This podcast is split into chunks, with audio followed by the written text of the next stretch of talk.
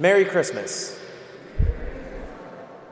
What a difference between last year when the priest stood up here and said that to you and this year.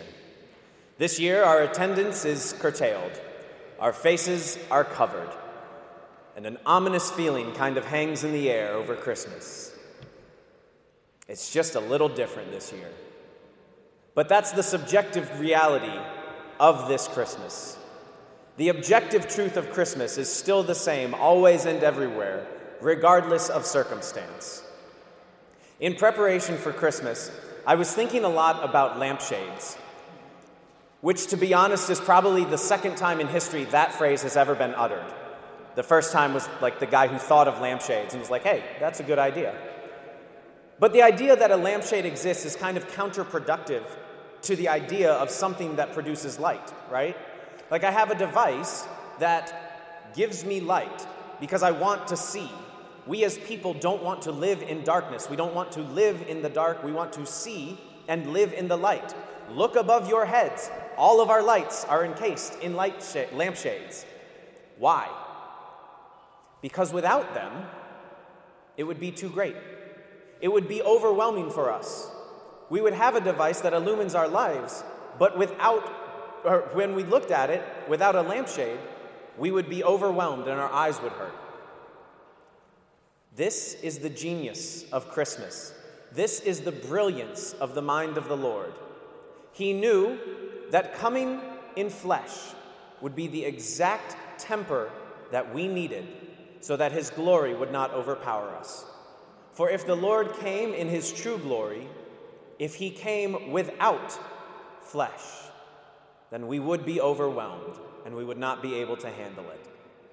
So, just like a lampshade makes it bearable for us to see and desirable of the light that we want, the Lord, in profound humility, encased himself in human form so that we would be able to stand in his presence and not be annihilated by his glory. Because Christ the light on Christmas came into the world to set us free from the darkness and error of sin. In the first reading, it says, A people who walk in darkness have seen a great light. And truly, this is about the Messiah. This is about the long awaited one. This is about Christ. The people of Israel longed for a Savior, and they knew He would come. They had no idea how He would come, and they had no idea when He would come.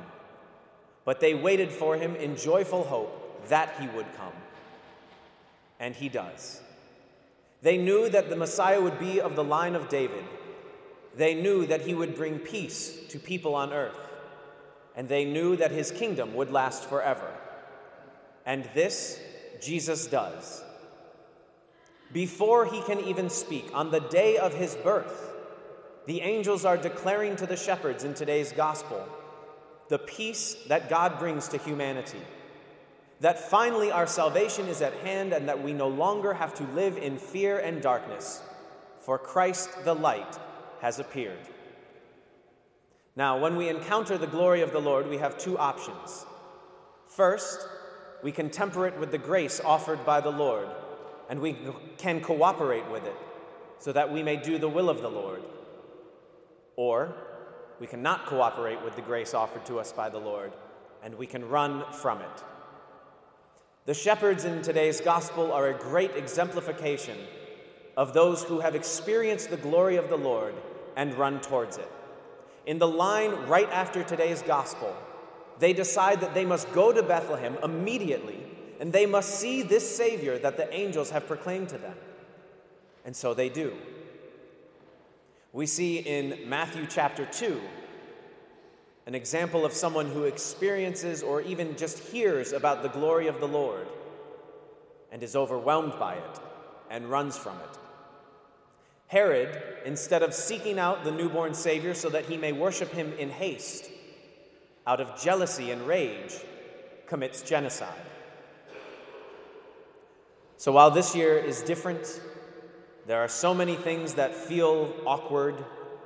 Maybe it doesn't really even feel like Christmas to you yet.